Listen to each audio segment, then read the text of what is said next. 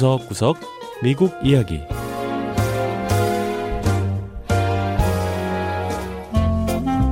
미국 곳곳의 다양한 모습과 진솔한 미국인의 이야기를 전해드리는 구석구석 미국 이야기 김현숙입니다. 지난해 3월 미국에서 신종 코로나 바이러스 사태가 시작되면서 유기견 입양이 많이 늘었습니다. 각종 봉쇄 조처로 집에서 보내는 시간이 많아지자 이 버려진 강아지나 고양이를 가족으로 들이는 미국인이 많아진 건데요. 코로나 팬데믹 1년이 지난 지금까지도 유기견 입양은 여전히 많이 이루어지고 있다고 합니다. 자, 코로나로 인해 자칫 무료할 수도 있었던 삶에 반려견들이 어떤 변화를 가져다 줬을까요? 첫 번째 이야기, 코로나로 늘어난 유기견 입양.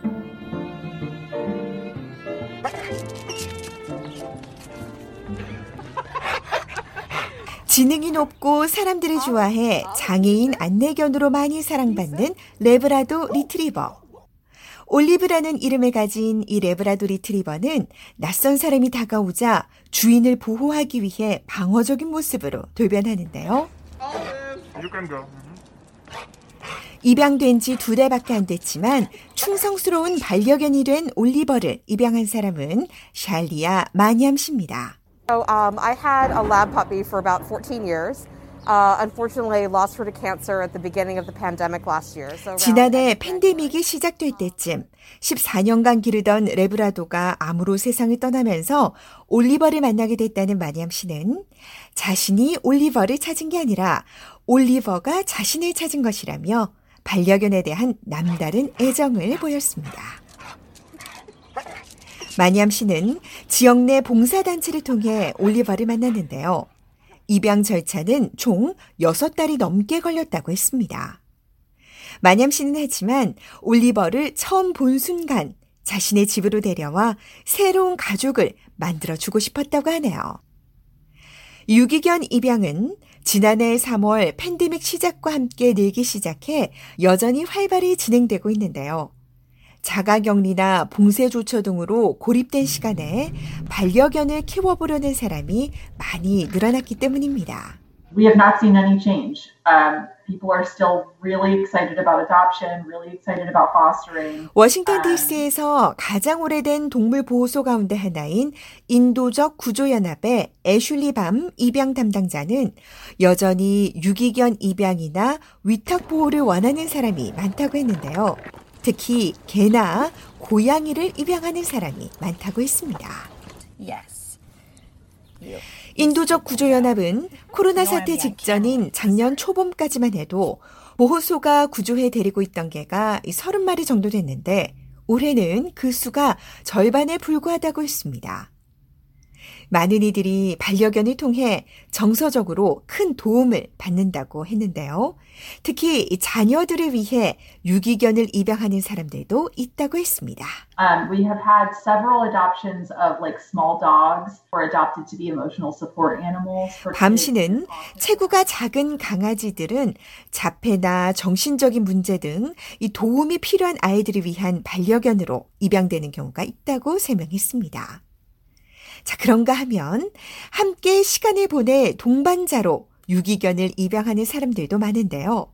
줄리 루카비나 씨는 수개월간 자가 격리를 하는 상황에서 만약 치와와를 입양하지 않았더라면 훨씬 더 힘든 시간을 보냈을 거라고 했습니다.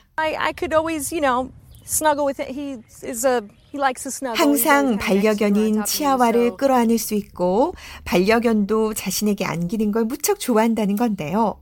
항상 자신의 곁에는 이렇게 반려견이 있다고 했습니다.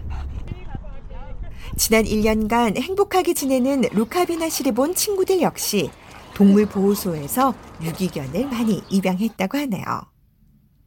자, 올해 들어 봉쇄 조처가 완화되고 사람들의 외출이 자유로워지면서 입양됐던 동물들이 파양돼 돌아오지는 않을까. 유기견 보호소 직원들은 걱정하는 마음도 많았다고 합니다.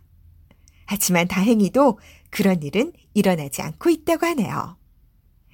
이 코로나 기간 외로운 사람들에게 큰 기쁨과 위로가 돼준 유기견들은 이제 주인들에게 없어서는 안 될 존재가 됐습니다.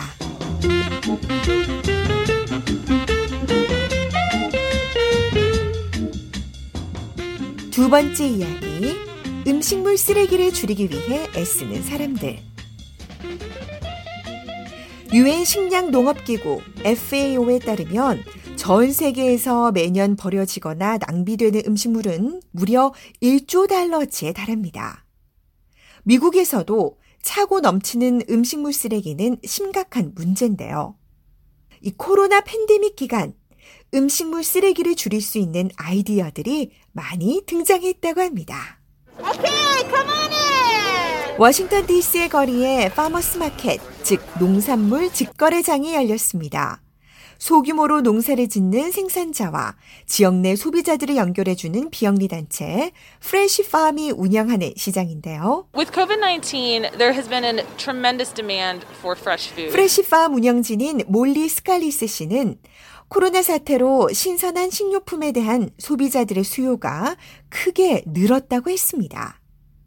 스칼리스 씨는 farmers market을 통해 신선한 지역 상품을 소비자들에게 제공하는 동시에 팬데믹 기간 음식물 쓰레기를 줄이는데도 도움을 주고 있다고 했습니다. 대형 상점까지 전달되는 여러 유통 체계를 거치지 않고 직거래를 통해 구매하면 음식 쓰레기가 훨씬 줄어들 수밖에 없다는 겁니다.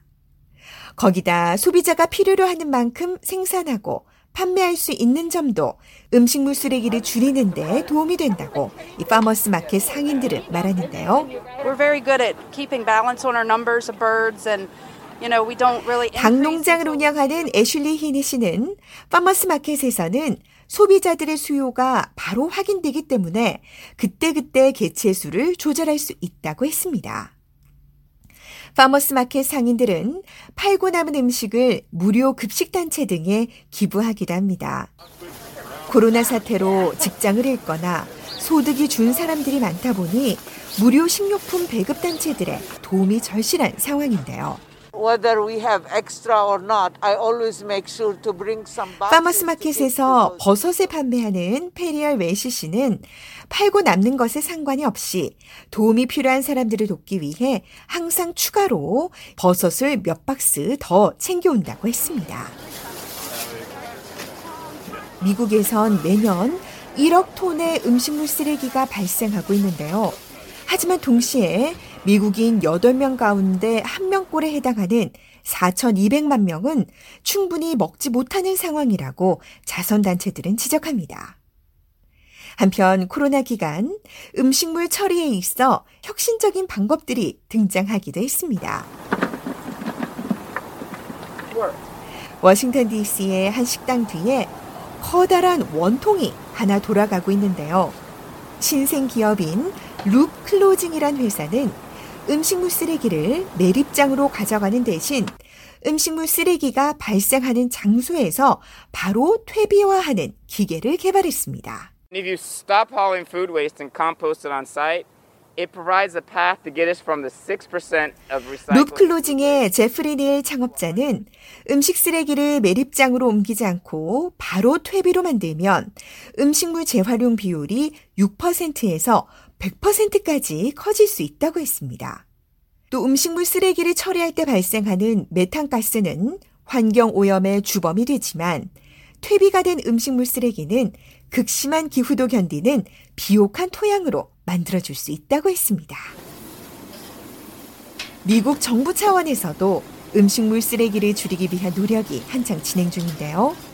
미 농무부의 진 버즈비 씨는 하지만 광범위한 협력이 있어야 성과를 기대할 수 있다고 했습니다. We're doing um, a lot of consumer education outreach. We're working with private sector 음식물. 낭비를 줄이기 위한 소비자 교육도 하고 있고 민간 부문과도 협력을 하고 있다는 건데요. 여러 지원단체의 식품을 기증하는 기업들을 법적으로 보호하는 정책도 널리 홍보 중이라고 했습니다. 네, 구석구석 미국 이야기. 다음 주에는 미국의 또 다른 곳에 숨어 있는 이야기와 함께 다시 찾아오겠습니다. 함께 해주신 여러분 고맙습니다.